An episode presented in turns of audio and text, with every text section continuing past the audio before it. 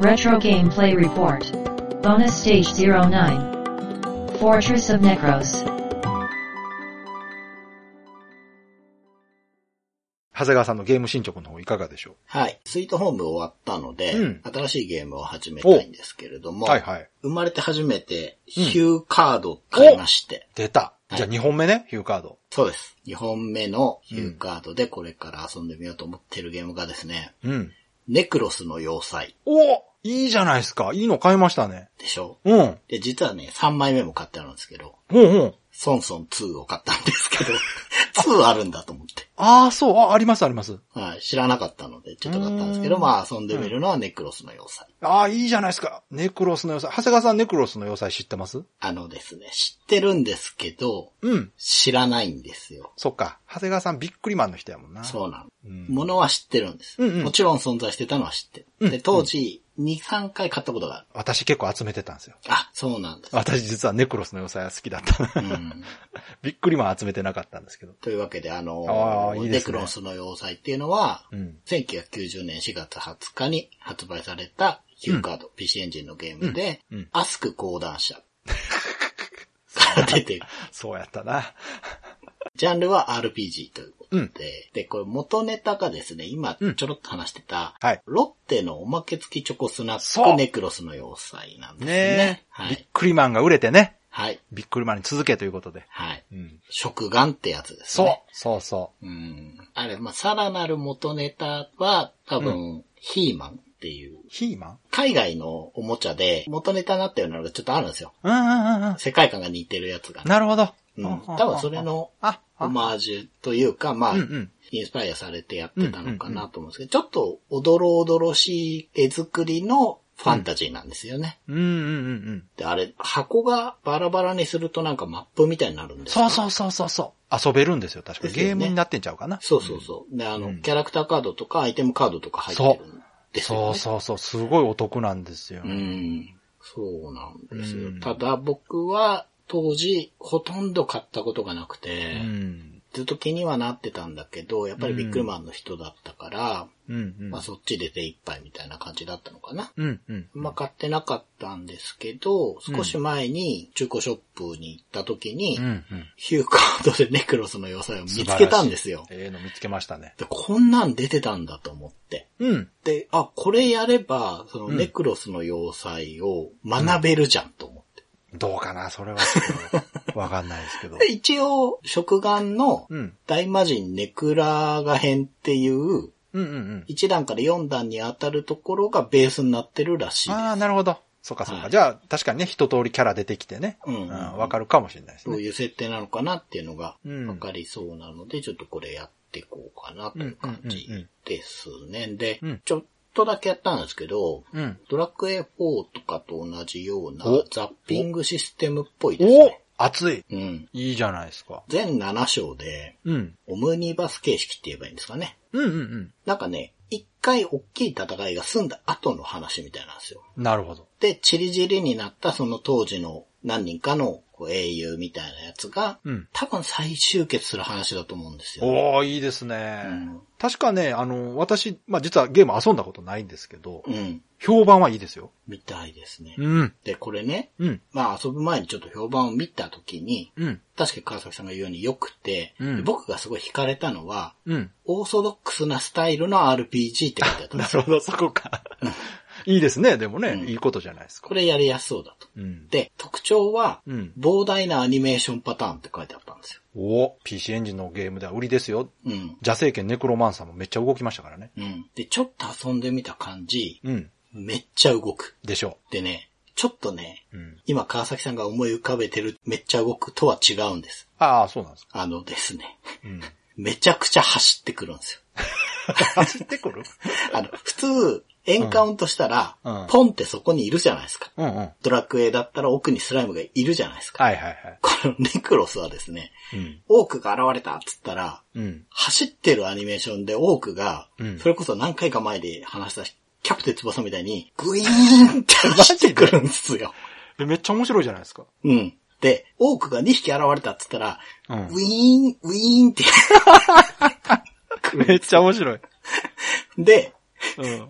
敵は、うん右から左に入ってくるんですけど、はい。じゃあ自分、左から右にウィーンって入っていくんですよ。へえ。めっちゃ動くそんなんやったんや。これ当時見たら、すげえって思う。これ迫力がある。えー、そんなゲームやったっけこれ、ちょっと、一度ご覧ください。どこかで見ます見ます。ちょっと見てみます。うん。じゃあそれをこれからやっていくと。はい、やっていこうじゃあちょっと長そうですね、ロープレイヤーから。どうかなでもこの時代のロープレって、うん。そこまでじゃないかなとは思うけど、いやー多分スーファミとか行っちゃうと本当に長いと思うんですけど。わかんないっすよ。うん。まあまあでもちょっと楽しみにしとこう。私もね、遊んでないやつや から。うん。いやー、でもこんなん出てたんですね。ビックリマンはね、出てるから。そうそうそうそう。んそうかそうか。じゃあ、長谷川さんついに PC エンジンのゲームを遊ぶように。なりまいした。やー、よかったな。レトロフリーク買ってよかったですよ。うほんとん。ね。ぜひぜひ。はいやー、楽しみですね。ちょっと、い。ね。全くね、うん スイートホームとは違う感じですけど。うん。結構手薄なんじゃないかな、ここは。ここは聞いてる方でも。いや、ネクロさでも評判良かったからな。遊んでる人結構多い か買いもま。すかね。どうかなでも、あーでもそうか、いいキかャらラクターもんやもんうな。ん、ぜひ見守っていただきたい。そうですね。はい。私もじゃあ楽しみにしときはい。 やます。っていこうと思います。はい。 Days of Life with Games. Brightbit Brothers.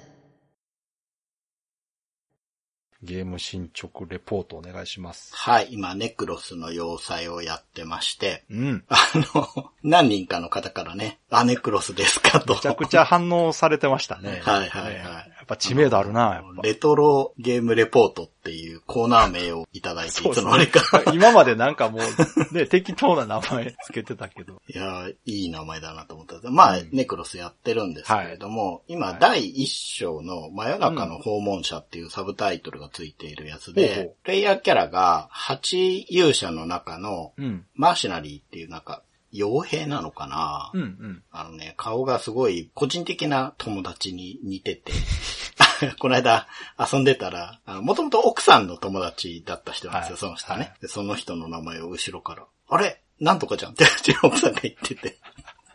なんとかと冒険してんのまるまると冒険してんのって言われて、いや違う、俺がまるまるだって言ったら、なんだそりゃみたいなこと言そわれれたんですけどもう全然伝わらないですけど、それ。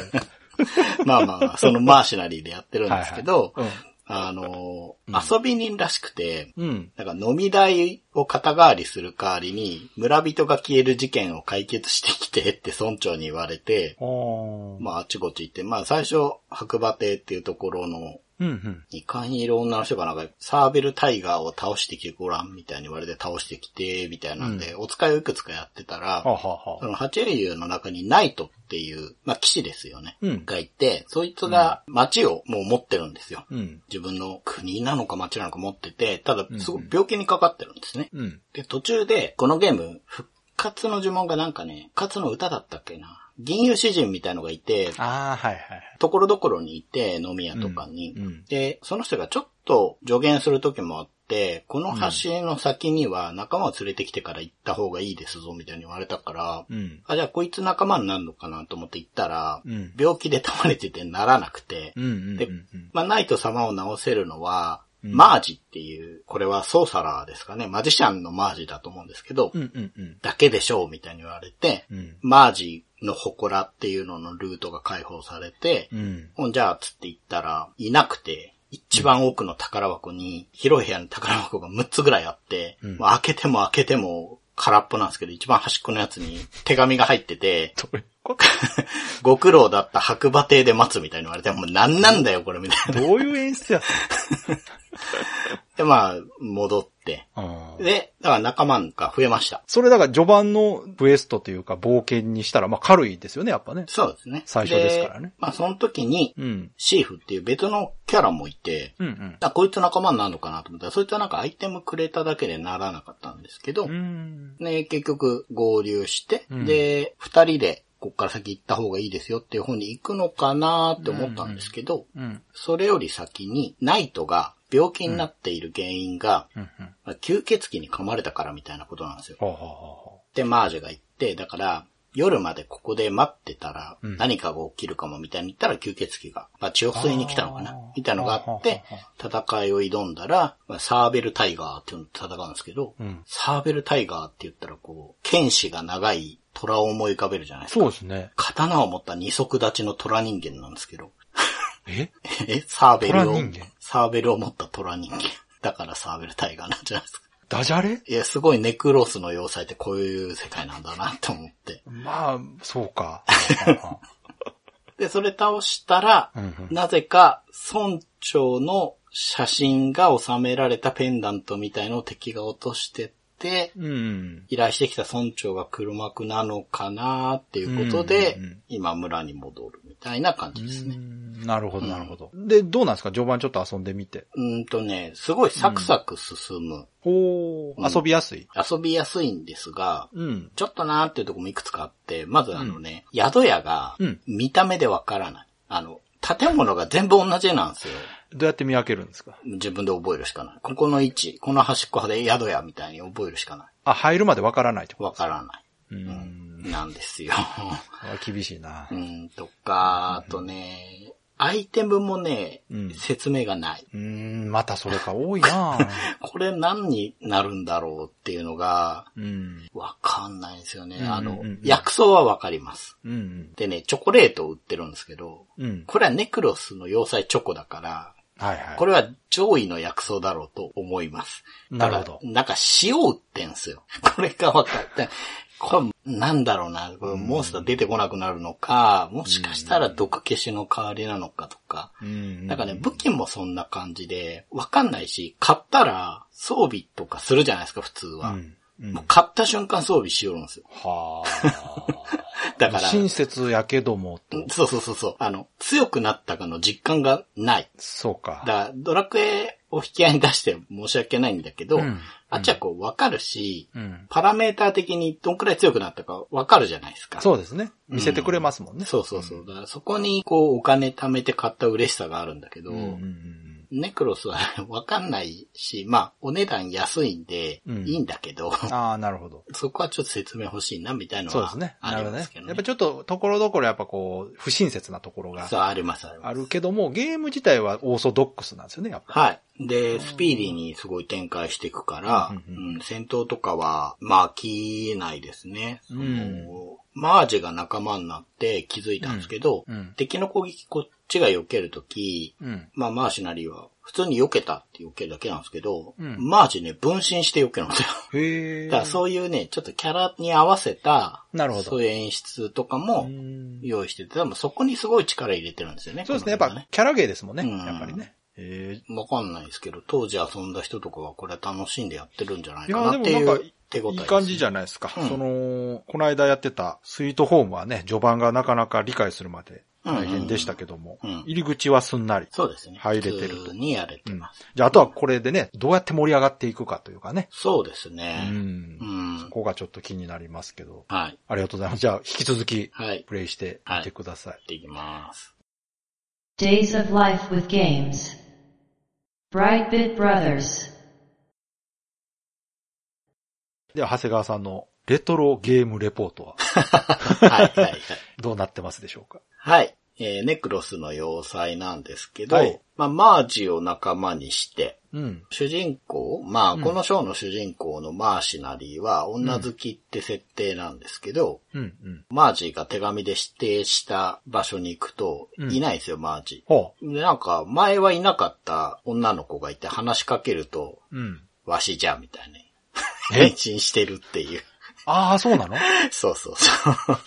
そういう演出そうそうそう。で、まあ仲間にして。で、村長が黒幕かなってことで、うんえー村長問いただしに行ったらですね、うんうん間ちょこちょこ出てきたヴァンパイアの女の子がいるんですけほど、実はそれが村長の娘うん。で、へえ。まあ夜な夜な人を襲ってると。ああ、そういうことか。なんだけど、うん。この子をヴァンパイアにした黒幕がいると。ほう。だから、それをなんとか倒してきてくださいっていう話に落ち着くんですよ。ああ、じゃあ、ちゃんとお話あるんですね、そうやってね。あります。うんで、前回言ったんですけど、うん二人以上になってからこの先行った方がいいですよっていうとこの先に、うんうん。まあ、ドラキュラですよね、きっとね。うんうん。がいるわけです。伯爵って呼ばれてるんですけど。うん。で、そっちに行ったらですね、うん途中に、えー女の人が立ってて、また女の子だっていうことで、おーまあ、話しかけるわけですよ。はいはい。そうするとですね、うん。八勇者の一人のうん。女戦士、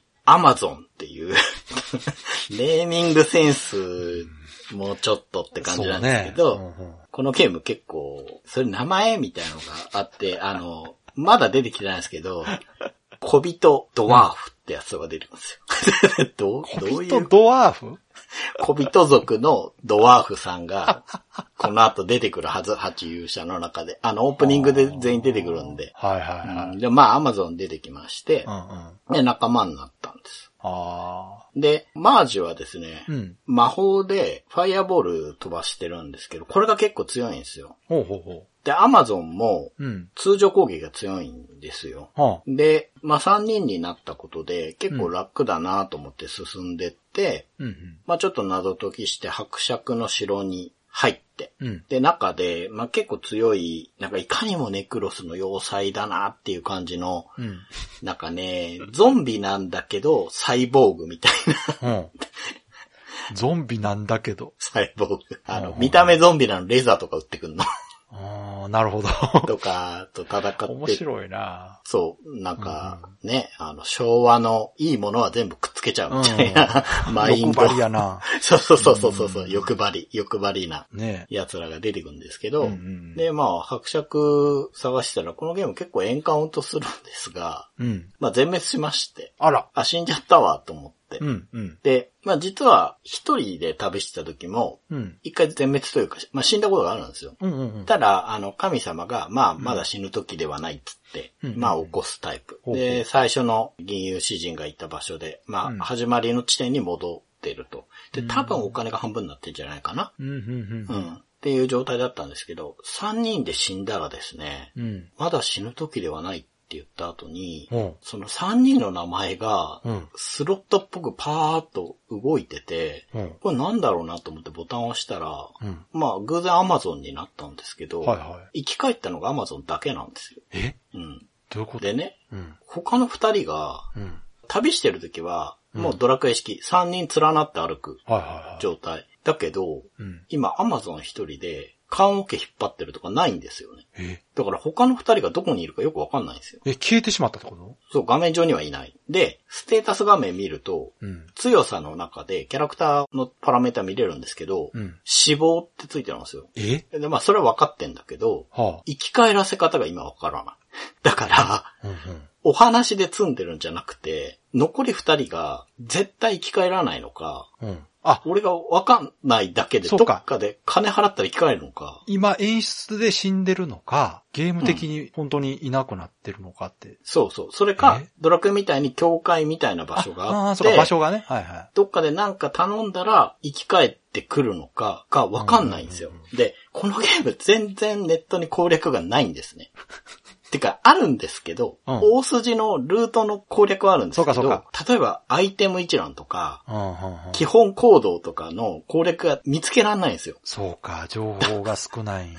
そう。で、説明書も俺持ってないから、あこれ、要は、パスワードを取っといて最初からやり直しなさいっていう作りなのか、ー。そうかそうか。えー、でもさすがに生き返らせれるんじゃないんですかね。ロープレイやしっ。て思うんですけど、そうのん、どうも、一つのショーで仲間になるのが最大3人らしいんですね。うーん。だから全部揃ってはいるんですよ。あははは。で、その、8人の勇者うんうんうん。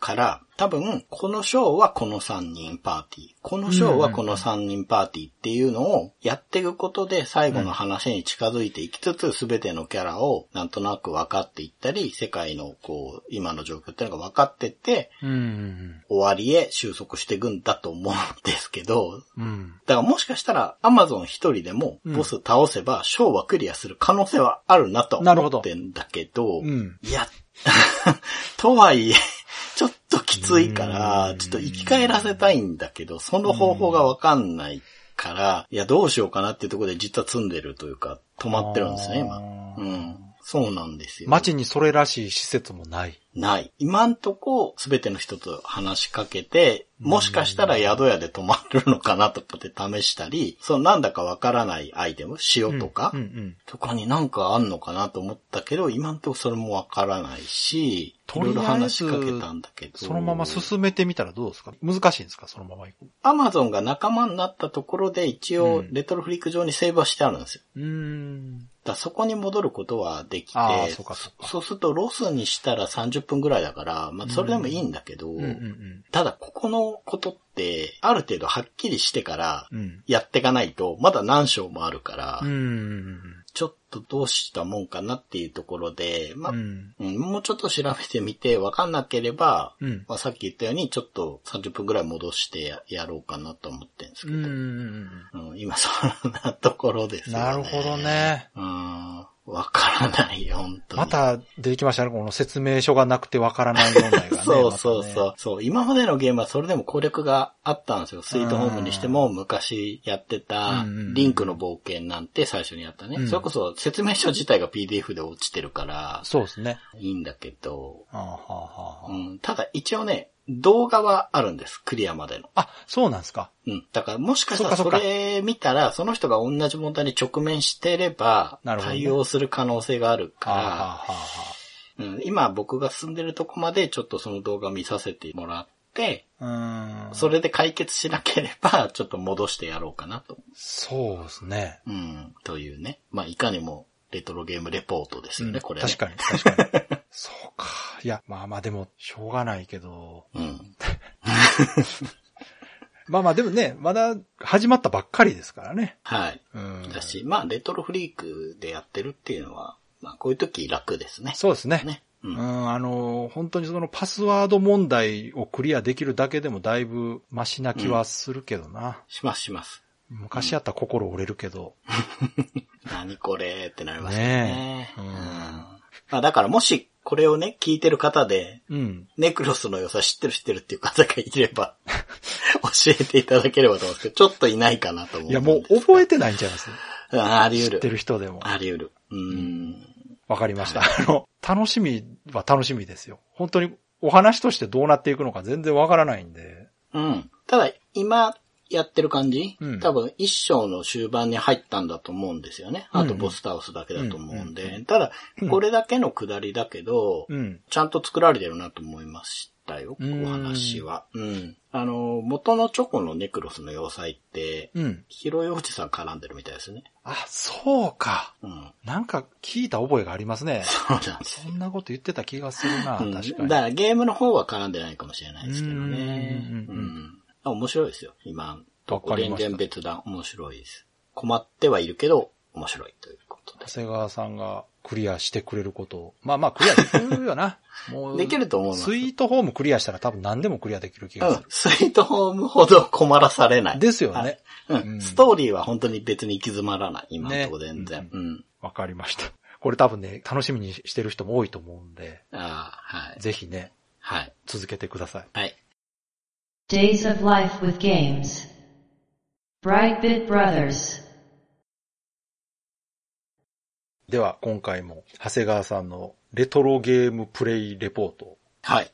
お願いし ます。はい。えー、なんかね、うん。コーナー名が進化しましたけそうど、ですね。はい。ちょっとずつ長くなっている。ネクロスの要塞やってますけれども、うんうんうん、前回ね、はい。死んだ人が生き返らせられないんですよってねいえう、こ物議とをを醸してましたけど、はい。言ったんですけれども、どうでしたうん。あの後ですね、うん神殿を見つけました。あったんやりありました。 そらあるわ、うんやっぱね、普通に考えたら。そうなんですよ。結うん構ね、見えづらいとこにあっ見て。えいづらいんか い。死んでんでしょ、だって。や、そうなんですけど、このゲームね、画面が、なんかスクロールがちょっと変わってて、端っこまで行ったらグイッとスクロールするタイプなんですよ。なるほど。あの、キャラクターを中心に常にスクロールしてくれるんではなくて、なるほど。画面端まで行ったら、1画面グッとずれなるるみたいほど。懐かしいタイプやな。あの、はいゼルダの伝説とかと一緒ですね。そうです、そうです。うん、はいはい。で、あの、うん結構端っこの方に行かないと出てこなくて、なるほどね普通に歩ってると、うん。あ一番端っこの柱の影しか見えなあ、い。そっかそっか。 見切れたとこに神殿があって。ええ、それわざとかな、それ。いやー、どうなんだろうな。ちょっと画面設計的にこれどうなんだよと思いながら、まあ、あでもまあ、良かったじゃないですか。はい。まあ、無事生き返らせることで、が。それじゃあお金払うと生き返るとか、そうです。はい。やっぱお金か。レベルに関係なく、一律で、同じ金額で生き返る良心的という。ドラクエより良心的そうなんですよ、うんうんゲーム的にはどうなんだって思うんでね。すけうど。んうんまあ、実はでもこれ気づいたのはですね、うん。ちょっと後で、うん。前回話した後に結局前のデータからやり直してですね。ああ、そうなんです。はい。ヴァンパイア伯爵を倒しました。うん。で、うん奥の方に行ったら村人がさらわれてたっていう話で始まったこのショーですけど、うん。さらわれてた人たちがいまして、なんうかん工場みたいので 働かされてるんですよ。はあはあうはあ。ん。で、なんか兵器を作ってるんですみたいなね。ほで、その奥行ったら、う。うんま。あ、機械の敵がいてですね、なんかローブを被った人影みたいなの話しかけたら、うん。中からマシンが出てきたうん。うんんですけど、まあメカロスって敵だったんですが、まあこれが結構強くて、 ほう。一回全滅してしまって、ああ、そうなんですうか。ん。で、まあそれでうろついてて、まあ死んで見つけたんですけれども、うんうんうんでまあ生き返らせて、で、うんちょっとレベル上げて、まあなんとか苦戦したんですけど、うん。倒しまして、おお。で、これにて、こう、第一章、真夜中の訪問者がクリアということで、第一章でどれぐらいですか、時間的に。 3時間くらいかな。ほうただ、その神殿探してうろついてたありあ、 そうかそうか。してるかうんらう、んまあ普通にやってれば2時間とか早きゃ行くんじゃないかな。僕は結構慎重にレベル上げる派なので、ちなみにその、全何章とかわかるんですか多分6とかあ、じゃあそんな長くないのか8とかじゃないですかね。なあ、でも後半行くほどプレイ時間が伸びる可能性はあるから結構長いのかな、やっぱ。かもしれないですね。で、うんうん一応、最後にその倒したメカロスがうん。敵のデータを本部に転送するとか言って死んでいくんですよ。おおなるほど。うん。だから、ちょっとこう、次の章へのこう布石を打って、おーいいですねちゃんと終わるんですよね。うんうんという感じで、うんうん。えーまあ、順調に。あ。いいですね。よかった。うん。じゃあ、ここからまたさらに仲間が増えて、みたいな展開になっていくんですね。なっていくんだと思いああ、まはいす。はい。いや、いいですね。結構ね、ネコロスの要塞は期待してる人もいるみたいなの で、はい。まあこのままはい無難に続いていけばいいなと思うんでそうすけでど。すね。はい。 Days of Life with Games. Brightbit Brothers. 今回の長谷川さんのレトロゲームプレイレポートはどうなってますでしょうか、まあ、今回ね、ちょっとはハいドソンをしているので、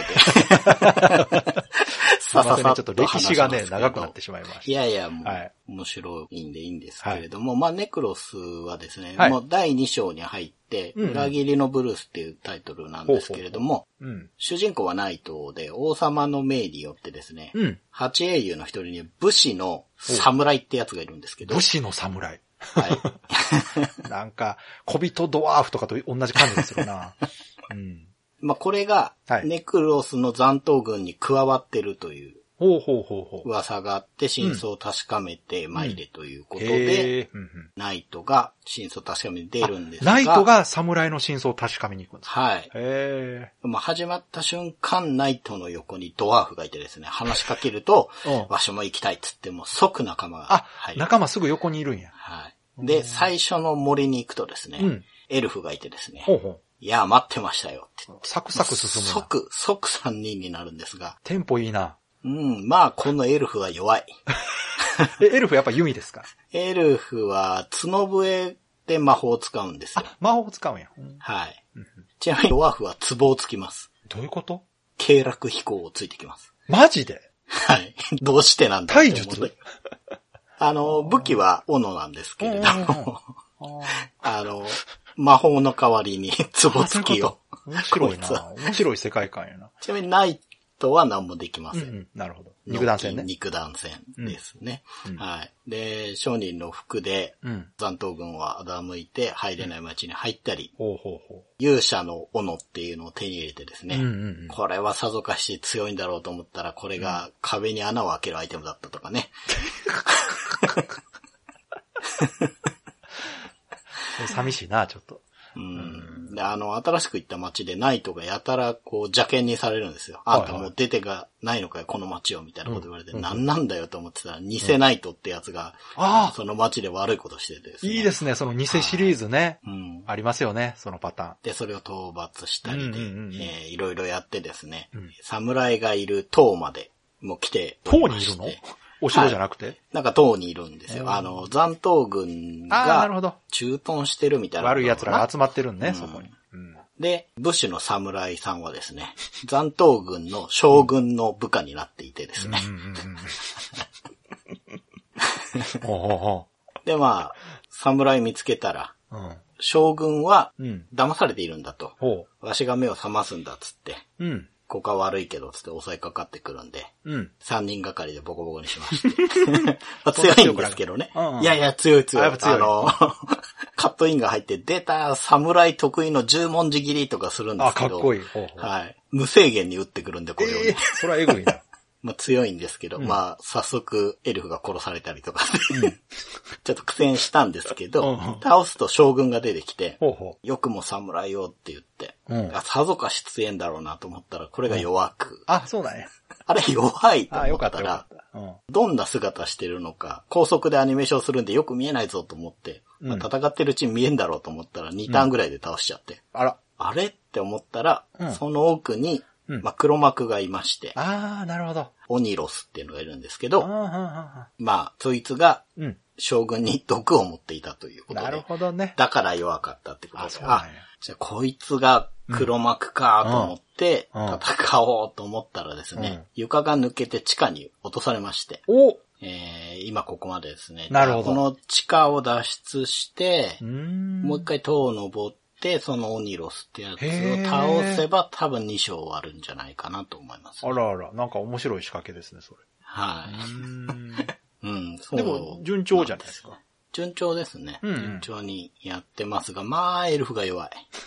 何が待ってましたよ、だって。それってレベル上がっても弱い感じですかね。弱いんですよ。ちょっとね、このゲーム、レベル設定があんまり良くないんじゃあ、ないそうかな。。レベル上がってもあんままり強くならない。うん、いや、上がりにくい。第一章は、うん。そんなことなかった。だから、全体的なバランス取りがちょっと雑なんじゃないかな。あ第2章は本当に苦戦して、まあ特にエルフが死ぬんで、まあ、死んだら最初の、その神殿があるところまで戻って生き返らせなきゃいけないんで、うもう何度もエルフだけ生き返らせるたそめにうかそう戻かってるんで、その、戻る呪文とかない。エルフが覚えてる んですよ。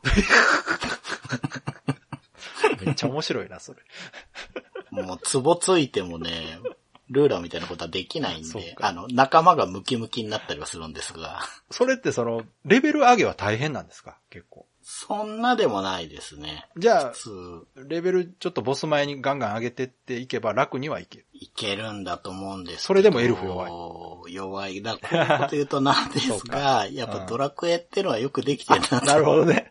改めてね。思いますね。あうーん思いま確かすにそこら辺のバランス取りも、うんうんうん。まあ、2なんてね、すごく難しいって言われるけど、はいそれでもやっぱそうりね、ねすごくうん上がり方が気持ちいいし、そうですね、やっぱ。ネクロスね、うん。エンカウントもすごいばらつきがあるんですよ。全然出てこない時もあれば、2歩3歩でボコボコ出てくる時もあるし、それってその雰囲気に合わせてるわけじゃないですかその、例えば敵の本拠地だからいっぱい出てくるとか。いそうやうわけ違じゃなうんですよあ、。関係そなれいが違。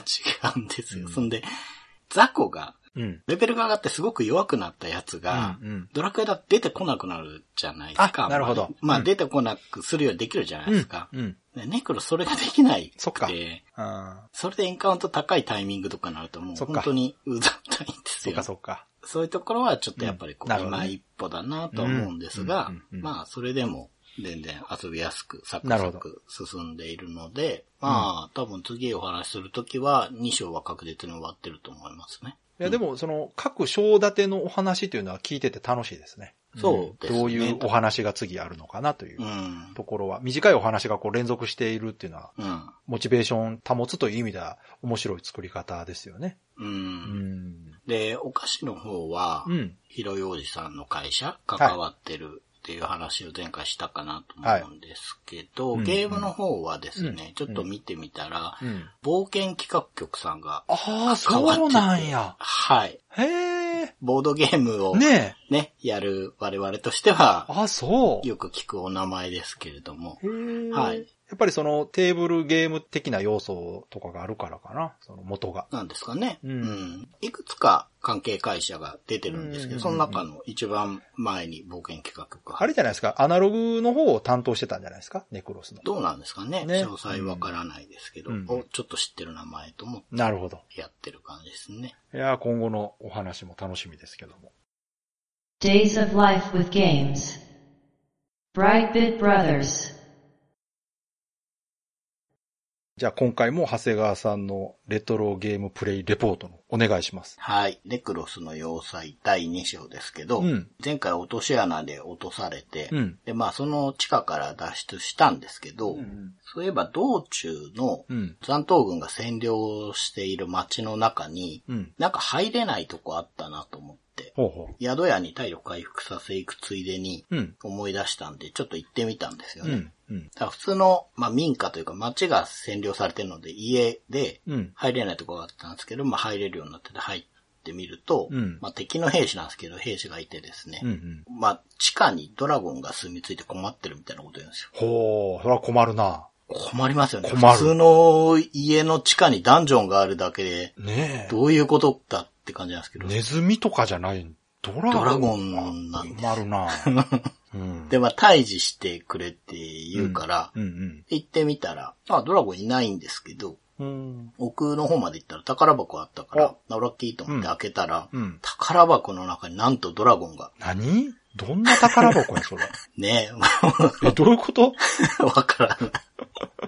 すごいちっちゃいのかな、ドラゴンたが。確かにね。うん。えで、まあドラゴン出現しまして、ーうん。多分ね、もっと早い段階で来るところだったみたいで、ああ、そうなんや。割と難なく倒せまして、ああ、よかったじはいゃ。ん。うん。で、なんかドラゴンの爪を証拠として持って行ってですおうおうね、その変身に話しかけたら、うん。炎の剣っていうのを報酬でもらいまして、強そあ、これナイトの武器だってことおうおうで、ちょっとナイトが強くなう。ったおかーすら、ごい。これでいいやと思って、うん。最上階にいるボスを倒しに行って、うん。まあ無事倒しました。うんうんうんうん。まあでもちょっと大変で、敵強かったんで、 結構レベル上げしながら行ったんですけど、へまあそれでもなんとかボス倒して、え。うんじゃあ今回は特にその、詰まるようなとこなかったんですね。そうですね。ううんん。敵が強かったエルフがすぐ死んじゃうみたいな 問題はあったんですけど、話的にはつまらず、オニロスっていうボス倒して、うんうん。はい。ダンジョンのマップとかでこう迷ったりとかそういうこともないんですかあ、そんな難しくないでうすね。ん。ただエンカウント率高いからイライラはするんですあけーど、なるほど。どっち行ったら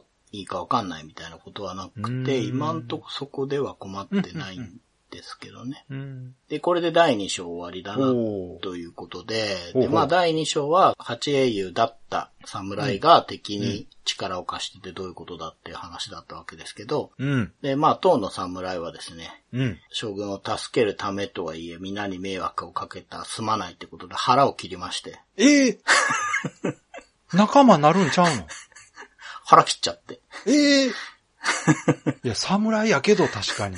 もう王様はですね、うん。ボスをね、うん倒して、その、7人の弟子が活発に動いてるから、うんこれはもう8英雄を集合させねばならんっていうことそで、りゃそうや。うん。はい、王の命令が下ってうん8英雄集合するんですが、うん。まあ腹切っちゃったから、いや、ちょっと待って、侍は八英雄入ってないってことじゃ。入ってます。いやいやいや、もう一人かけてるやんか、じゃ あ。えで、どうすんのかなってことで3章始まったら、えうん。主人公がエルフなんですけども、うんうん。まあ、そのエルフの村で療養してるということで、侍生きてましたね。まあ、切っちゃったんだけど、周りが助けに入って、え えまあ1メートルいたあみたーいな一応じゃあ、ちょっとけじめはつけたと。はい。なるほどね。そうかそうか、よかったよかった。はい。よかったわ、うん英雄の一人が自害するってすげえなと思ったけど。いうん。や、でもなんか面白いじゃないですか。ちょっとドラマチックな感じになってて。そうですね。うん。なので3章は、のっけからエルフと侍のパーティーで始まるといういことで、やー、心強い。はい。次から3章のお話できいるかやな、楽しみって感でじすね。いや、いいですね。聞いてても楽しいな。こうなんかちょっとお話がちょっとずつこう進んでってる感じがね。そうですね。うん。核なる上は、つってね、腹切るからびっくりしましたびけっど。くりするな、確かに。ちょっと。まあでも侍やから腹切り入れたかったんでしょうね、多分そうですね。うん Days of Life with Games. Brightbit Brothers. では、今回も長谷川さんのレトロゲームプレイレポートをお願いします。はい。ネクロスの要塞が第3章に入りまして、うん。タイトルが消えたバーサーカーっていうことで、ほ主人公エルフで侍もね、一緒にいるってことで、あ、これはバーサーカーを仲間にするんだなってう。いうのそが、うね。もうそういうことですね。はい、分かっちゃうわけですけうんど、うんまあエルフってですね、森の中に住んでいて、うん。うん。ちょっと面白いなって思うのが、うん。建物がなくて、代わりに木が生えてるんですね。うん。なかなか言葉で言うと難しいなんだ。その木のとこに行くとですね、うん。中に入れて、うん。部屋になるんですよ。だから、木の家みたいになってるって言えばいいのかなはあはあはあで、中にいるのが全部猫で、え、かわいい。うん、そうそう。猫に話しかけると、うん。道具屋を始めたよ、何か買ってっえてとか、ー、何それ。かわいい。猫の村というか、まあエルフの隠れ里みたいなとこかなるら、ほど。なる侍と一緒に旅立って。ほどうん。あれ、行く先々でも猫がいると喋れるんですよ、エルフはね。猫と会話えーあがあ、できそっるか。そっか。なるほどね。で、2匹の猫が何度か出現してきて、うん話を聞くとですね、うん。なんかこう、だから乱暴な男が何々してびっくりしちゃったみたいな感じで困ってる猫とかが、うん。要所要所にいるんですよ。うん。で、まあ、バーサーカーに困らされてるんだなっていうこ とで、まあ、バーサーカーの足取りがわかるんですが、うん。そういう猫に会うたんびに侍が、うん仲間の不手際申し訳ないっつって腹切ろうとするん ですよ。それもう、ちょっと待って、面白キャラになってるやん、侍。なってきちゃった。腹切りネタにしてるやん。ちょっと。数度腹切ろうとする。何その面白いキャラ。で、止められるっていう感じで、まあ、進んでいくとですね、うん。湖があって、は一番手前に教会があるんですね。い。うんまあ、困ってますみたいな感じなんですけど、その奥に村が2つあって、うん。うん。この村がですね、いがみ合ってるんですよ。ほで、まあ、西の村の話を聞けば、東の村のやつがひどいんだと。う。なるほど。東の村のやつの話を聞けば西のやつがひどいんだ。うんうん、うん。まあこういうことになってるわけですけど、うん。まあそんな中でも猫ちゃんは 冷静なので、宿屋は止めてくれないんですけど、うん。まああの、村長の息子は正気というか、まあ恋人が逆の村にいる、なるほど。あ、よくできてますね。まあ村の者たちが住まないみたいなこと言って、うんまあ一応宿屋側に止めてくれて、逆の村だと道具屋があって物が買いたいけど、買えないんですけど、うんそこにいる猫が、もうご主人様ごめんねっつって、売ってくれるんですよ。 猫かわがいい物を売ってくれるっていう感じで進んでいって、どうもそのいがみ合いのうん。原因は、その奥にある塔に住んでいる占い師が、ほう。まあ、入れ知恵してるというか。ああ、なんか仲悪くさせてるそのうかそうなそう、吹き込んでるっていう感じうで、んじゃあそこ行くかってことで行くと、まあ入れないんですけど、はなんかそこに 人が一人いて、い。うん。まあ西の村のやつはいつも裏口から入ってるよって言って、裏口あるんかいって思って入ろうとする と、 まあ鍵が閉まってて入れないんですけど、うん。まあそれもちょっと猫ちゃんに聞くとですね、あそこに鍵隠してるよって教えてくれるから手に入れて、すごい、みんな優しいな。。そううそうそう。で、塔に上がっていくと、マジョロスっていうやつがいてですね、ボスの名前みんなロスがつくんですね。 そうかな。あネクロスネクロスから来てるね。のかな。そっかそっか。うんで、まあこれが敵だってことで、うん。うん。まあ最初の段階で倒せたんですよ。ほうほあれはあんま強くないと思ったら、う。うんうん。今は油断したっつって、こう、上の階に逃げていくんで、じゃあっつって追っかけてったら、うんまた猫がいてですね。で、話を聞いたら、うん。一章に出てきたマージっていう魔法使いがいて、ほう。それが猫を使って話しかけてきて。ああ、なるほど。で、マジョロスっていうのは、うん。わしの妹のジョロスっていうやつが、なんかに取り憑かれてるっぽいっていう。あら。話なんああ、そうなんや。で、助けてやってくれと。うんうんうんいうことで、いくつかヒントをくれて、うん。で、まあ、上の階に行って、うん。対決して勝つとですね、うん。正気に戻って村の仲違いも和解させてくれると。へえ。で、途中でですね、うん。その塔の地下から、なんか真ん中の湖に入れたりするんですよ。うん。そうそうよくわかんない突起みたいのがあって、なんだこりゃみたいな探索とかしたんだけど、ななんだかその時はわかんなかったんですけど、ほうほその村を和解させるとですね、最初に行った教会のところで、う。うん。東西に分かれた村の若者と、まあ、村長の娘と村長の息子かな、うんが、まあ、晴れて結婚できるってことで、式を挙げてるんですよ。うんうん。で、そこに村人みんな集まってて。で、なんかマジョロスのメモかなんかを頼りに、村の秘宝みたいのを集めると、銀の剣と銀の鞘って言うんですけど、うん。で、それをそこに持っていくと、うん。この村の秘宝で、えー湖の城を蘇らせましょうみたいなこと言って、ほなんかそれ合わせると、すげえゴゴゴゴって SE がして、それでその塔の地下から行ける湖に意味が出てきて、行ってみるなるとピラミッドが生えてるんですよね。うええすごい壮大ですね。そうそうそうう。ん。で、お前どうやってここに来たんだって思うんですけど、うん。バーサーカーがそこにいるんですよ。やっぱりか。いや、おかしいなと思ったんです よ。出てこうへんなと思って。で、このバーサーカーを仲間にして、そのピラミッドをどんどん奥まで行って、うん。ボスを見つけて、うん。ぶっ倒したとこまでです。はい。おーもう、なので3章もクリアしております。すごい。うん。いやーでもお話しっかりしてますね。そうそう。割とすね、ごい。ちゃんと趣向を凝らしてるというか。ええ面白い。なんかその旅してる感ありますね。なんかいろんなとこ行って人助けしてるっていうか。うん、うん。確かに。なんか冒険感はあるなうそのん。で、ここも割とボスが強くて、うん。一回全然勝てなくて、うん。で、レベル上げして、3レベルぐらい上げたかな。うん、で、もう一回挑んで、まあなんとか倒したら、7人の弟子の3人倒したんですよ。はい。で、その奥にですね、うん。もうだって、広間の入り口にボスいるから、うん。もう絶対奥なんかいるだろうって思うじまゃあないでねす か。、それやったら、そういう状態やった らね、入り口で出迎えてくれた。そうそうそう。うん。で、奥行ったらですね、うん。残りの4人の弟子が全部いるんですよ。ええって思うじゃないですか、ええって。うん。すごい、中盤の盛り上がりみたいな感じ。で、話しかけたら、うん。我々が7人の弟子、お。残りの4人、お前が倒してきた3人は、うん。 7人の中でも最弱みたいなえ顔。えす ごい。超有名な天そう狗や。そうそうそうそうそう。すごい。弱い奴ら倒していい気になってんじゃねえよみたいな 会話をされて。時代を先取ってる。で、もうこれはいよいよ残党軍とええいいじゃないです決か。着をつけていかなければならないみたいな空気で3章は終わりまいした。やー、盛り上がってきてますね。 楽しそうですね。ああ、なんか有名 なお話が聞けると思まあまあ言ったらそのね、テンプレだからこそああやって、う。うん。みんなにこう、ネタとして使われてるんでしょうけど。そうですね。うん。いやいや、でもいいですね。うん。ベタがいいですよ。うん。うん、ベタが燃えますよ、やっぱり。うん。いや、でも本当にこう、毎回お話がちゃんとあって面白いですね。うん聞いててもね。そうですね。うんまあ、7人の弟子でしょだから順当にやっていくと、あと4人だから、いやいや、なんかあるでしょ、これ。そうですなんね。かあるでしょう、ん。これは。そうそうそうう。ん楽しみですね、なんか。あ、そうだ。うん。マジョロスが倒した時に、うん。とネクロスは、うん。この世界の王様、タンキリエだったかな、うんの弟だみたいな話を言ってたから、それもなんか伏線なのかもしれないですね。うーんうん。うん、うん、多分、伏線でしょ。お話ちゃんとしてるから、なんか意味あると思いますよ、うそれ。ん。まあ半分近く来たかな。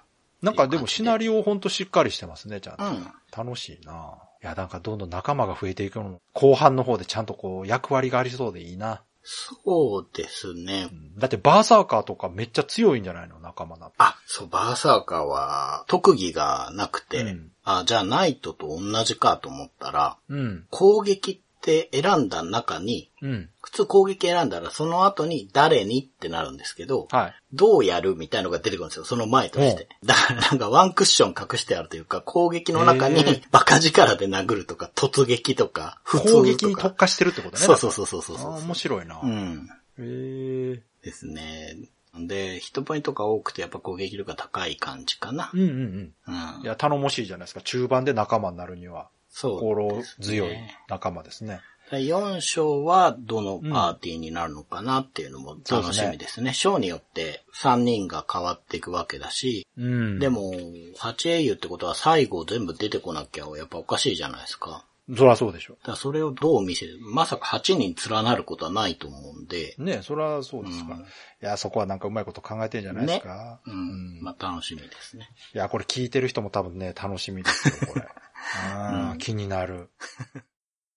Days of Life with Games. Brightbit Brothers.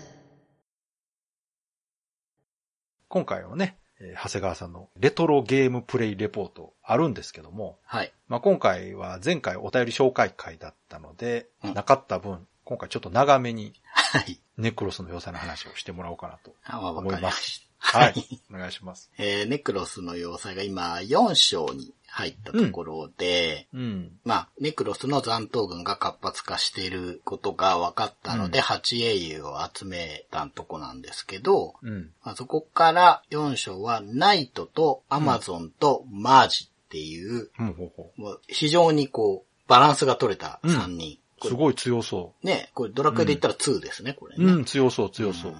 この3人で、えーやる章なんですけれども、うん。うん。急に雪が降り出しまして、うん。まあ当然気温が低下しているっていう、はいはいこの謎を調べに行ってくれと。おー、なるほど。はい異常気象なわけですね。そうです、そうでうすん。急に寒くなったということで、うんで、まず、はじめに、この異常気象がうん。西にあるうん。ブリザラードっていう国のせいなんじゃないかというもうこと完で。全にその国のせいでしょ。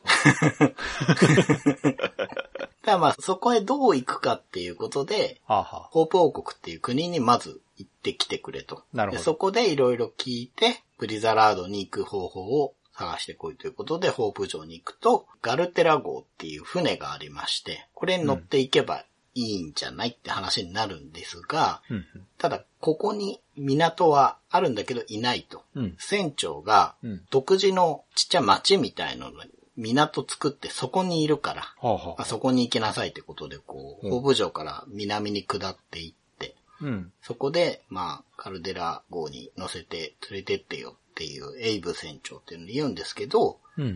まあ乗せてはあげるんだけど、海がなんせ凍っちゃってて出れないよってなるほど話になる。で、じゃあ、この氷どうにかしないといかんなって話になって、ブレイズの火種っていうのを持ってこいとうん。言われるんですね、船長うに。ん。で、これどこにあるかっていうと、さっき言ったホープ王国っていうののちょっと上に火山があって、うん。まあ、そこにあるっていなるうほど話になるので、なるほどね。そこに行くことになるんですよ。うんちなみにあの、ホープ王国はその火山の近くにあるので、異常気象の影響が薄くて雪が降ってないんですね。うーん、なるほどう。ん。で、行ってみると、ここがですね、割と道が入り組んでて、うん。前回かな、川崎さんにその、ダンジョンが分かりづらくて難しいとか、そういうことはないんですかって言われたんですけど、はいはいはついにちょっとそういう感じになってきましあー来たうた。んここい。で来。た。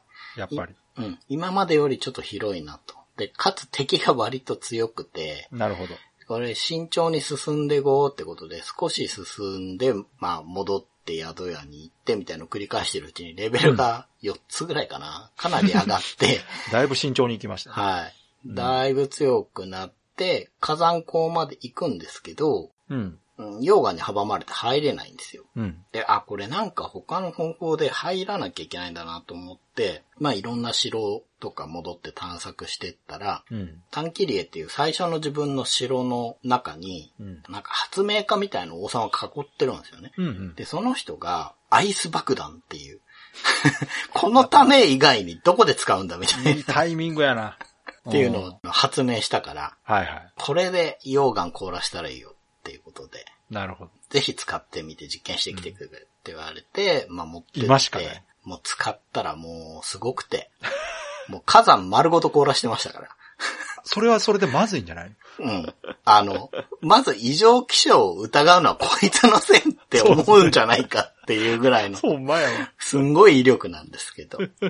もうフィールド全部青くなってましたからね。それはすごいな。で、まあ、ここで火山の奥までやっと入れて入ったら、うん。ブレイズの火種って何なのかっていうか、ブレイズっていうモンスターがいてですね、うん。そいつ倒すと残り火として残るんですよ。あー、なるほど。だから、まあその、ブレイズを倒して、うんここまででだいぶレベル上げちゃったんで、うん。もう一瞬でキャンってあー、いいですね。倒しちゃったんですけど、うん。で、まあ、手に入れて、うん。無事に海を溶かして、うん。ここで出港できるぞ、とあいうことやっで、とねうんはい、船を手に入れた、みたいな感じうんうんにうんうん。なります。いいですね、船ね。うん。うんで、まあ今んとこその ネクロス軍が全然絡んでこないんだなーって思って。そうですね。平和ですね昭。和で、海でブリザラードに行こうってしてたらですね、うん。海中から要塞が急に飛び出してきて、おう。それに、あの、船が乗り上げちゃいまして。おう。で、この城、何なのかっていうと、うん残党軍が作った兵器で、うん。その中にタクロスっていうお幹部がいまして、 出た、ロスロス。そう。これを倒して、うん。まあなんとか船を再出航させなきゃいけないってことで、うん。最新部まで行くとですね、うん。まあそのタクロスがいて、倒すとですね、うん。なんか、レーザーガンを落とすんですよ。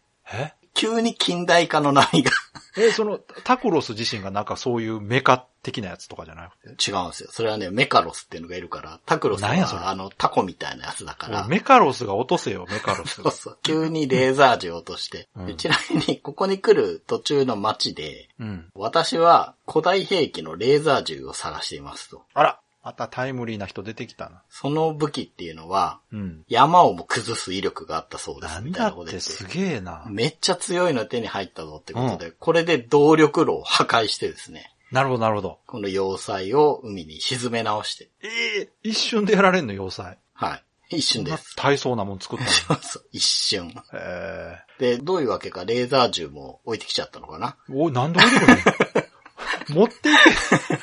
ええ使い捨てそうなんですよ。たいなわかんいわかんエネルギーなくなったのかな。あ、なるほどね。うんそうかそうか。というわけで、うん。ついにブリザラード王国にやっと、やっとたどり着くことが。一応原因だと言われてるとこね。そううです、そうです。あはい。でうん、氷の女王がいるんですけれあ。ども、ああ、もうそれは原因や。うんそこに会いに行ったら、あナイト、アマゾン、マージの3人がですね、あ。うん。投獄されまして。あ、いきなりはあ、ドラマチックな展開やで、こいれ。。で、うん。女王のうん。傍らにいたのは、うん。倒したはずのうん。メカロス。なんだってメカロスマーク2となって 蘇ってまして。これで第4章が終わりです。へえ、すごいドラマチック。ですよね。うん。すごいすごい。ちゃんとしてんなーって思いましたえよ。ー、すごいじゃないですか。なんかお話いいですよ。やっぱ、ねえその元々の出所がうん。 TRPG 的なとこから来てるからかな。やっぱお話がすごいしっかりしてるというか。うんうん。いや、もう本当に。そう、えーすごいですよねうん。しっかりしてる。お話だけなら別にドラクエと同じような面白さがあるというかね。いや、なんかその、ドラクエともまた違う感じかな。ドラクエとも違うけど、王道な感じのお話って感じがするな、すごく。こう、ちゃんとね、山があって。あるあるなんていうの。起伏と言えばいいのかなあって。引きもあって。そうそう、引きがあるのがいいんですよ。その、うん終わったなと思ったら、終わり際にまた次に繋がることが起こってっていうのはすごく上手だと思いますね。うん。章立てにしてる意味がありますよね。ええー、面白いなぁすごいなぁそうなんですよ。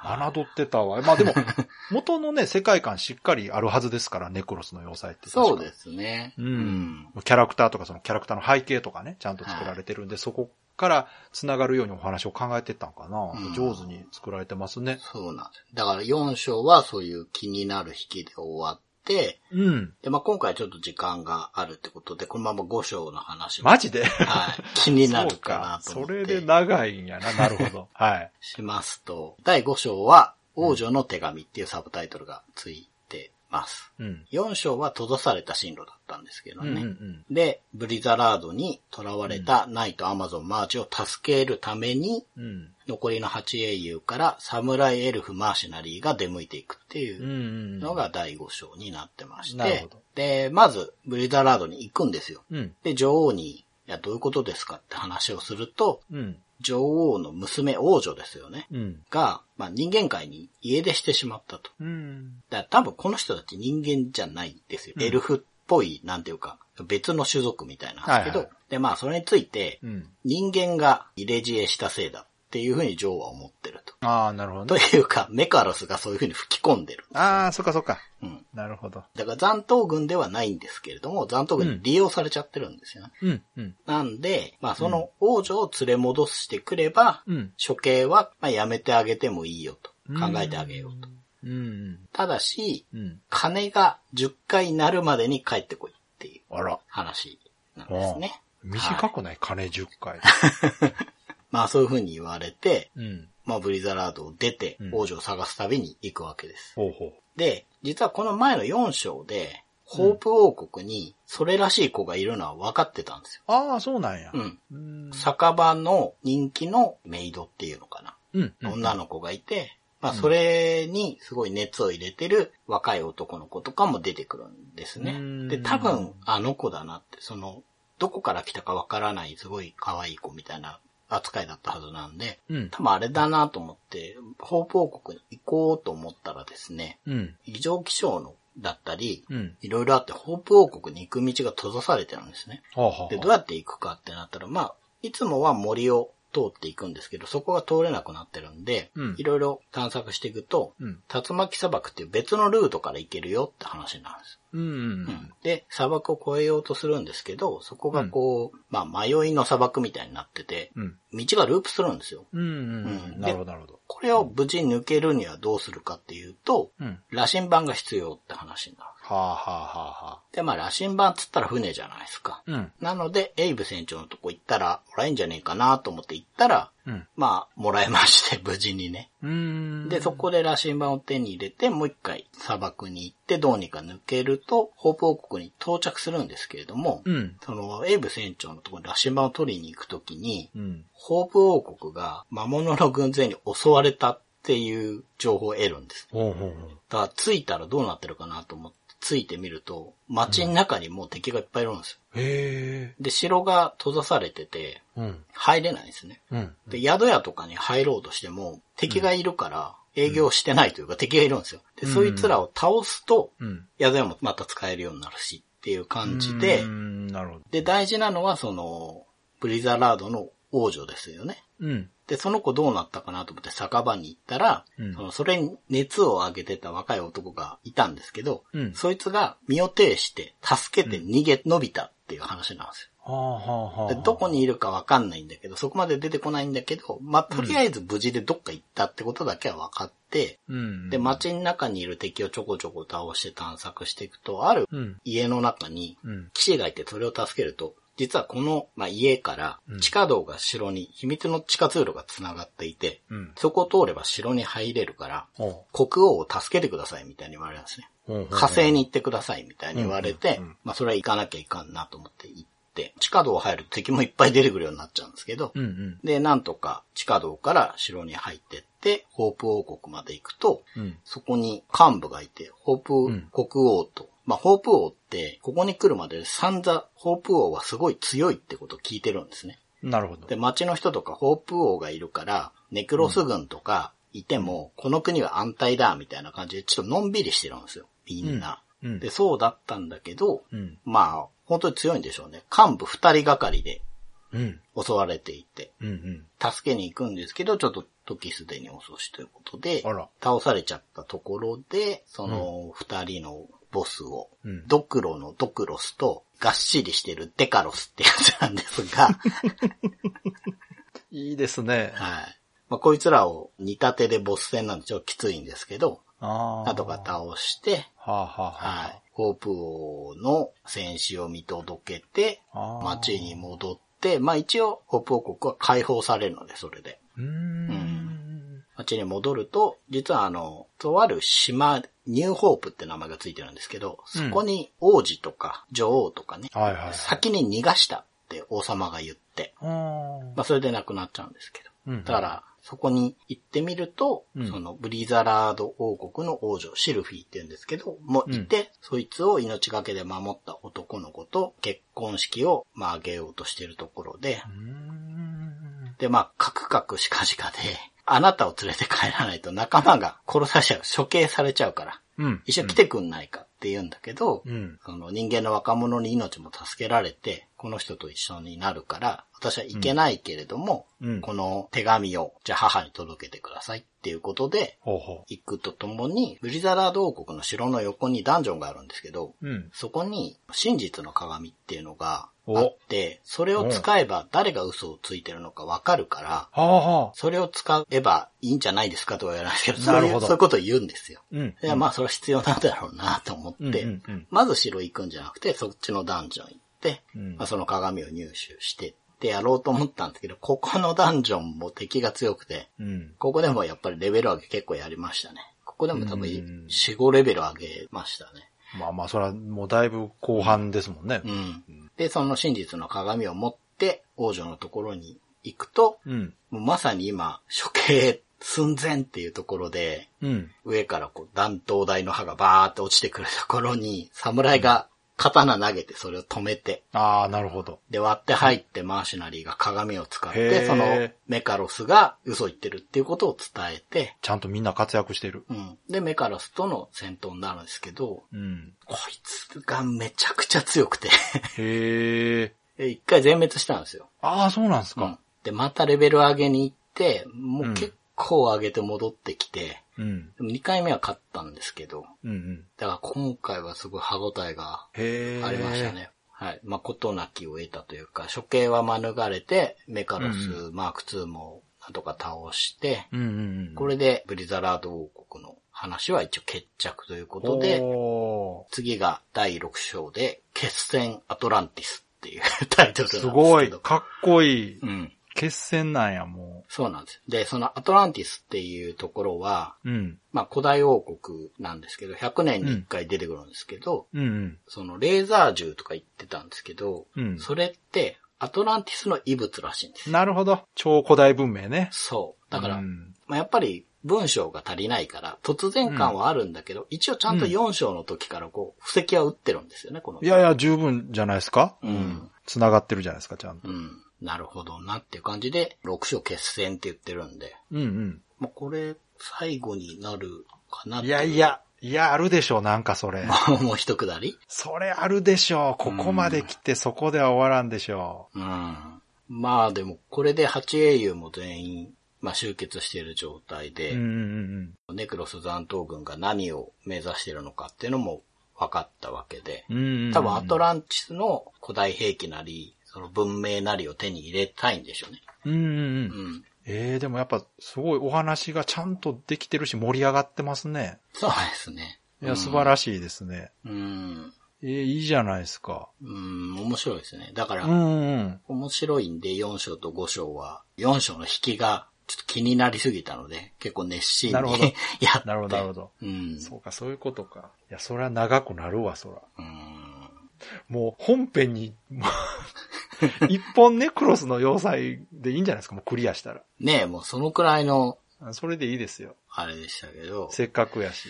うん。じゃあクリアして、もし長谷川さんの気持ちが高ぶってるようなら一本ネクロスの要塞でやりましょ それでも、う。ぜひね。ね、いいうんかもしれない。それこそスイートホームを一本やってもいいけど、まあ、あれはもうあれでまとまってるかな。そうそう、結構はいね、うんあの、ネクロスもなんですけど、そうのんゲームのこととかはもう話しちゃってるじゃないですか。そうですね。だいぶねうんうん確かに。まあでも、スイートホームに続いてネクロスも、まあ面白いそうでですすねね。。もうなんかあの、エンディングのとこだけ集めて一本にして、一本にしましょう か。一回分稼げるなと。うん。エンディングの長谷川さんとこ繋げて。まあでも本当にヒューカードでね、やれてよかったですね。ロムロムだそうでとすね僕やれないから、確かにヒューカードで、うん面白いいゲームをや見つーけて。これ。はでもまた次楽しみですよ。はい。 Days of Life with Games. Brightbit Brothers. じゃあ今回も、長谷川さんのレトロゲームプレイレポート、はいネクロスの要塞の続きお願いします。はい。第6章、決戦アトランティスに突入してですね、うんうんアマゾン、ドワーフ、バーサーカーでうん残党軍を探索して見つけに行くんですけれども、うん。他の8英雄も、各々残党軍の行方を追っています。うん。で、自分で動かせるのがさっき言った3人っていう感じで、もう最終決戦に突入だっていう感じで、ほ水色草の島に逃げたぞと言われて追ったり、う。うん。まあ、追ってた先に、いるんですよ、残党軍がね。うんうん。で、妙に敵がまた弱くなったなと思って奥まで行くと、ほう。なんと、ネクロスがいるんですけど、何ラスボスそうそう。え戦うとですね、うん。あの、前出てきた偽ナイトああ、なんや。が化けてたっていう。ああ、まあ、そりゃそうですよ ね。そう簡単にラスボス出てこないですよね。そうそうそう。そういうのがあって、まあ、うんうん。魔物をちょっと自由にできるアイテムを手に入れて、それがちょっと悪さをしてるんうん。ですよね。うんただそのアイテムがちょっと後のストーリーにつながったりとか、なるほど。そういう感じでやっていくと、こう、アトランティスっていう大陸がうん。あったと。うん。で、これがですね、100年に1回出てくるっていう話になるんですね。うん。で、まあこれを研究してるアラオ博士っていう人がいてですね、うん。うん。まあその娘をちょっと助けてあげて、うんまあ博士とつながりができて、うん。どうやって行くのかっっていうのを教わるんですけど、うんうんまあ100年に1回出現する渦潮にほう突入すると 行けるっていうんですよ。うん。なるほど。で、まあ、じゃあ行くぞということで、うん。ガルテラ号に乗ってうんうん行こうとしてたらですね、ほ敵に船を奪われちゃうんですね。う。ほうほうほうほで、そこでちょっと戦いとか、まあいろいろ起きるんですけど、まあなんだかんだでどうにかアトランティスにたどり着くと。う。うん。そうすると、盗まれたカルデラ号に乗ってた乗組員とかがうんちゃんといてですね。うん。うん一応なんか文明があって、うん。まあレーザー銃作れる人たちですから、うん。あの街があって、そこでその厄介になってて、八英雄の他の奴らもそこにいてですね、うん。先に乗り込んでた残党軍と戦闘してるんですよ。うん。うんうん。だからもう本当に最終決戦。へえ。で、どんどん進んでいくと、うん。マーシナリーって、一番最初の第一章のうん。最初にいるやつ。最初マーシナリー一人で始まる。まあそういう人がいてですね、ナイトとか戦ってるやつとかに途中だった話を聞くと、マーシナリーがうん。第一章で仲良くなった女の子がいるんですけど、うん。なんかその子がさらわれてるかなんかで、一人で行ってしまったと。あ。で、追ってくれみたいな話になって、神殿に入っていくと、うん。ボスがいてですね、うんうん。何ロスだったかな なんかいて、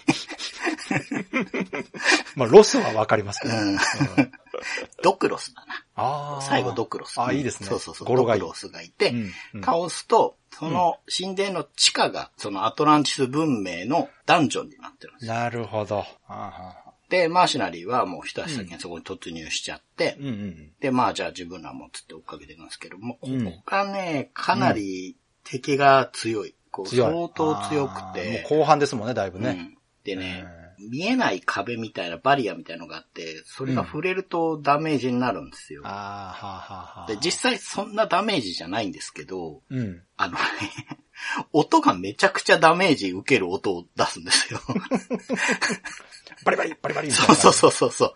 あ、これ3、40減ってんじゃないかみたいな音なんだけど、実際そんな減ってないみたいなんだけどあ、。そうなんや。で、まあ最深部まで行くと、うん。傷だらけで倒れてるマーシナリーがいて、ほうほさらにその奥に行くと、マリンちゃんっていう女の子なんですけど、うんうんそれを捕まえている復活したネクロスについに対峙しますう。。ほう。今度こそ本物。今度こそ本物。うんうんうんで、今まで僕はマリンちゃんの話をしていないんですが、うん。うん。さっきも言ったんですけど、第一章の最初に出てくるんですよ。でほうほうほう、出てきた時に、うん。すごい綺麗なね、マリンちゃんのこう顔のビジュアルシーンが出てくるんですよ。一瞬挿入されるんですよ。うんうんうん。で、あのね、ネクロスやった人は十中八そうだと思うんですけど、うん。このゲームすごいぞって絶対思うんですよ。ほうほうほめちゃくちゃクオリティが高いんです。そこう。のなるほど。なるほど。女の子の顔一枚絵が広いんですもんね、だってね。そうそうそうそうあ。ーだけど、う。うん。追像出てこないんですよ、その絵って。 それに匹敵する絵っていうあか、れその、うん。人間の顔の挿入シーンって以降全くないんですよ。そこ、じゃあ専用演出ってことですかそう。。で、うん。まあなんか作り始めの時だけ気合い入れて作っちゃったけど、うん。持たなかったのかなと思ってたんですよ。うん。で、 忘れてた頃に、うん。まあちょこちょこって出てきてたんですよ。一うん応うんうん言ってなかったんですけど、カルデラ号に乗せてもらった時に、うん。実はマーシナリーを追っかけて、うん。船のコックさんの手伝いをしてたりとかで、あなんかちょこちょこいたんだけど、まさかこんな重要なキャラになるとはと思わな くて。であのマリンちゃんなんだ。そしてそれを追って、一人乗り込んだマーシナリーはもう瀕死の重傷で、もうマリンを頼むみたいに言ってるんですよあ。。ほうほうで、行ったらネクロスがいて、うん。この娘は、ネクロスが崇拝している邪神みたいなものうんを復活させるための生贄だみたいなこと言って、もう殺されちゃうんですよ。えうん。せっかく久しぶりに出てきたのにそう。あーこれで、ネクロスと対決えです。で、ネクロスがねえ、うん。めちゃくちゃ強かったんですよ。あ、やっぱり。うん。そらそうでしょ、ラスボスですもん、そら。普通の敵って1回攻撃なんですけど、うん。ちょっとめんどくさいやつで2回攻撃してくるんですよ。うんうんうん。ネクロス3回してくるんですうよ。わ、えぐいっすね。そうっか、えぐい。パーティー3人いるからや。そうそうそうそう。なるほど。いや、だけどね、本当に強くて、うん。運悪いと、ネクロスの一番強い呪文3連発されると、満タンで死ぬんですよ。あ、えぐいっすね、じゃ あ、それ。うんかなりえぐいな。で、これもう無理、今絶対無理と思って、うんさっきも言ったんですけど、ここのダンジョン敵が強いから、うん、うん。もうしばらくここのダンジョン回って、なるほど。レベルを5ぐらい上げたかおな。ーかなり上げて、うんもう一回行って、うんまあなんとか倒しました。あ、すごいですね。はい。で、まあ、ネクロス討伐ということで、うん。短期リエの王国に戻って、うん。八英雄を称える王様がいて、民衆がいてっていううんエンディングで。おー、すごい。はい。あ、じゃあもう無事終わったんですね、そこで。はい。で、あー、よかったですね。おめでとうみたいな、ありがとうみたいになってる時に、うん。すごい地鳴りがしてですね、おう短期リエ城がなぜか空中に浮くんですよ。ええあー。来の、た、来た、来たぞ。浮島みたいに、ああ周りの土地ごとゴーって上がってイースみたいになるんやなっちゃってそうそうそうそうそう、イースみたいうん。な。あで、第7章に突入ですね。ーやっぱりか、いや、期待してましたよ。 この今までのネクロスの話聞いてたら、ただでは終わらないですよ。うんやっぱ。来なたんでか。で、どうしましょうね。実はクリアしています。はい。これもう言った方がいいんですかね。今からネクロス遊ぶ人がいますかね。いや、どうかな これ、これどうなんでしょうかまあじゃああ、あこうしましょう。あの、うんもうだいぶ番組後半じゃないですか。うん。この後、ちょっと話しますけど、その 後はいつもの挨拶しておしまいなんで、まあ私はネクロスをこれから遊びますという方がいらっしゃいましたら、はいはいもうここで今回はストそうねップということで。オッケーオッケー、そうしましょう、はい、お願いします。はい。いというわけで、第7章ネクラナーガの復活という、ネクラナーガっていうのがネクロスが崇拝しているうん神様なのかな、なるほど邪神みたいなもので、うんうんで、短期令城はどうなってるかというと、うんこのネクラナーガに飲み込まれてる状態になってます。はあ、なるほど。なので、城の外に出るとですね、うん。邪聖剣ネクロマンサーみたいな気持ち悪い世界になっているんですけど、なるほど、なるほど。これどういうことかというと、ネクラナーガの体の中みたいな。なるほどね、お腹の中ね。うんで、じゃあ、7章の主人公誰なんだっていうとですね、うん。国王がマーシナリーに、うん。お前が残りの8英雄7人の中から好きな2人を選んで、おう外の世界を調べてきてくれということでおう、第1章で主人公だったマーシナリーが再びここで主人公になる。おー熱い展開じゃないですか。そういう流れなんですよ。いいじゃないですか。で、まあ、僕の場合は、マーシナリー、アマゾン、エルフの3人にしました。うん。散々エルフ弱いとか昔そ言っうてたんねです言が、ってね言ってましたね。うん。バランスがいいんですね。アマゾンとエルフは攻撃魔法と防御魔法と回復魔法を持ってるんですよ。なるほど。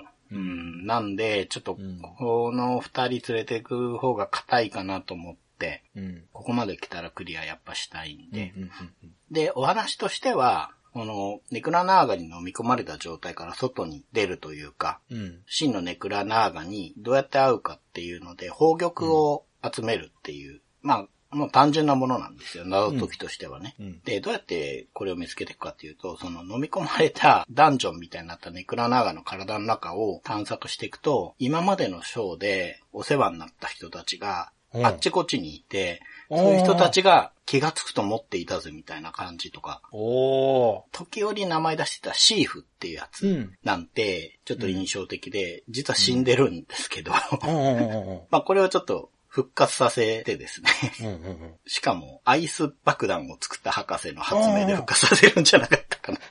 万能やな、博士。博士、実はすごいじゃん、みたいなうんうん感じなんですけど、そしたら、あ、ありがとうよ、みたいになって、生き返って俺は一体みたいになった時に、うんいつの間にかこれを持ってたぜって言って、まあうん最後の宝玉を確か持ってるんですけど、いいですね。はい。それを集めるとうん、まあ、口みたいな、門みたいなのが開いて、その奥にネクラナーガがいて、なるほど、なるほどね。決戦になうっ、んそってかそっか。で、めちゃくちゃ強いだろうなと思ってたし、もうこれはさすがに最後の章だと思ってたから、うん。ネクラナーガに行く前に、うん。レベルマックスにしました。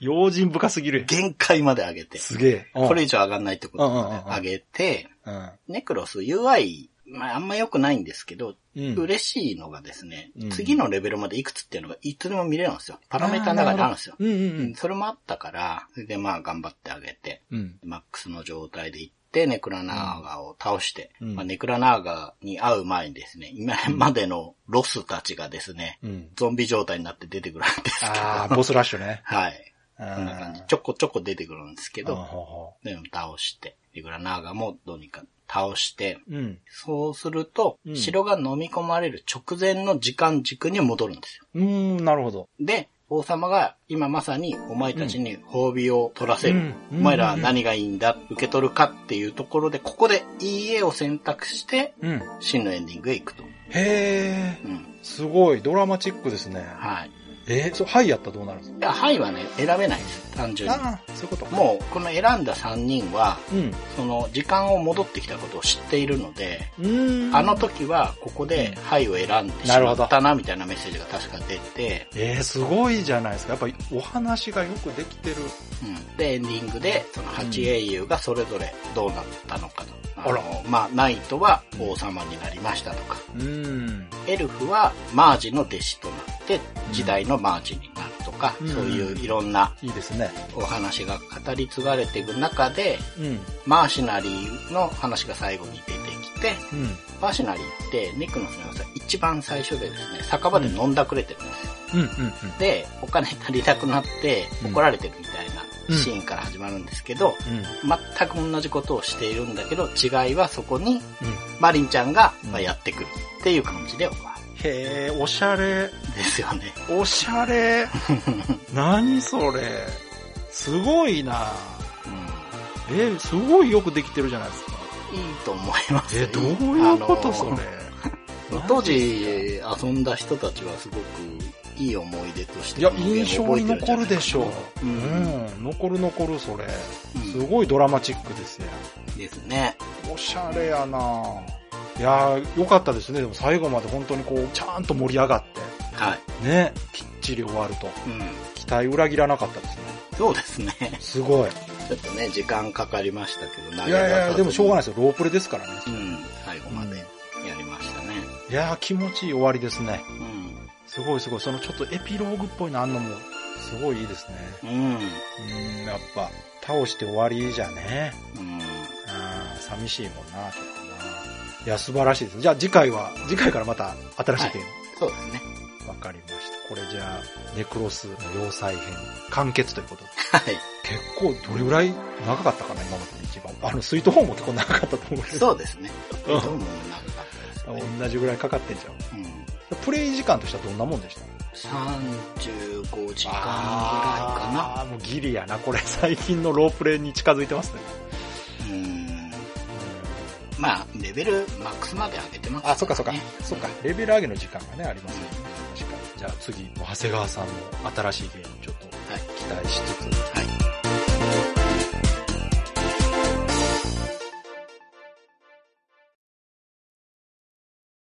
ということで、ボーナスステージ09は、はい。ネクロスの要塞ということで、ステージ53から59、61、62の全9回です。こちらもね。ん。いやー、これも長かったけど、長かったですね。非常に評判が良かったですね。私も聞いてて楽しかったし、もう後半の展開はかなり胸熱でしたね。うん。うん。とにかく、川崎さんがすごく楽しんいでいるなやー、という。面白かった。お話が本当によくできてる。うんうんうんうん。すごいと思う、やっぱり。うんうん。うん。そうですようね。んゲーム自体は1990年4月20日に PC エンジンで出たっていううね。んで、アスク講談社。そうですね。まあ今回もロープレイですけうんうど、んもともとがね、ロッテが発売してた食う玩ん。なそうんですよそね。うそう。私集めてましたよ、これ。う。うんん。ね、それをゲーム化したものなんですけど、うん食玩の方で完結させられなかったストーリーをこっちでさせてるっていうことらしくて、へうん、僕は食玩は本当にちょっとね、1、2度買った程度なので、うんお話とかはよく知ー。らないいや、私もお話は知らないですうん。どうもね、うんそうらしいんですよね。うんうん食玩自体は、まあ、打ち切り的なね、そうね。その、当初の予定通りにはいそかなうかっね。そこまで人気出へんかったかな。結構一部では流行っててんけどな。た。わかりますわかります。そうなんで好すきな人にはたまらなかったんですけどね。ただやっぱ同時にね、ビックリマンがいて、あれが強かったから、うそん、うねだよね、あったと思いますけど。だからそこら辺のね、当時のカルチャーもちょっと感じられ強いて、うんうんいいなと思って遊び始めたら、本当に思ったより全然面白かったです。全然期待を上回ってて。うん。まあ、この回数で言っても、その、やっぱストーリーのボリュームが結構あるっていうのとね、うん。ちゃんとこう、章立てにはなってるけど、うんうんうん。最後収束していく感じとか、そうなんですよ。お話の本当にクオリティが高い。うんう。ん。うんすごいと思う。今の時代でも通用する内容だと思いますよ。ですねう。んう。ん。その、ね、途中でも川崎さん言ってたと思うんですけど、お話にちゃんと引きがあうるというか、ねん、そうそうそうそうう。ん。そうそうそう。で、ね、たくさんいるキャラクターをいっぺんには出せないから、生じたてで次は誰が出てくるっていうのも本当にいい方に行ってたと思うし、ね、地味にね、戦闘アニメーションもねう、んうんうん。凝ってて、これも良かったと思う、やっぱりね、後で分かったんですけど、うん。キャプテン翼の方が関わってるらしいですね。ああ、そうなんだ。あれ。はあはあだからやっぱそうみたい。キャプテン翼のゲーム作った方がうん、やってるそうです。猫うん。なるほど。はい。うんまあ、ロープレイには生きると思います、あれは。間違いじゃなかったんですよ。あの、背景が動いてキャラが走ってくるっていう、あれがちゃんとツバだというのは、うん、うん。間違ってなかった。なるほど。うん。ね。そう。やっぱお話がね、面白かったし、そういうアニメーションで頑張ってたりもしたので、もう少しね、基本的なインターフェースとかがうんうん。快適に作れてたら、まあもうちょっと評価も違ったのかなとま思あうねけど、まあ、もうロムロムが出てた後なんてね、うんうんうん。まあどうしてもね、うんなかなか難しいのかなとは思ったけど、僕はもう本当に買って遊んでよかったなというねゲームしかも、開発者の方からコメントもいただけましたね、これね。なんですよね。びっくりしましたね。これどこの回かな多分、ステージ60かステージ70で紹介してるのかなこの、いやーもうこのあたりからね、開発者の人が聞いてるんだなっていうね、緊張感がありましたけど。そうですね。でもこれは本当にまとめて聞く価値のあるうん。ゲームだなと思いましたね。はい一。本通して聞きたくなる。うん。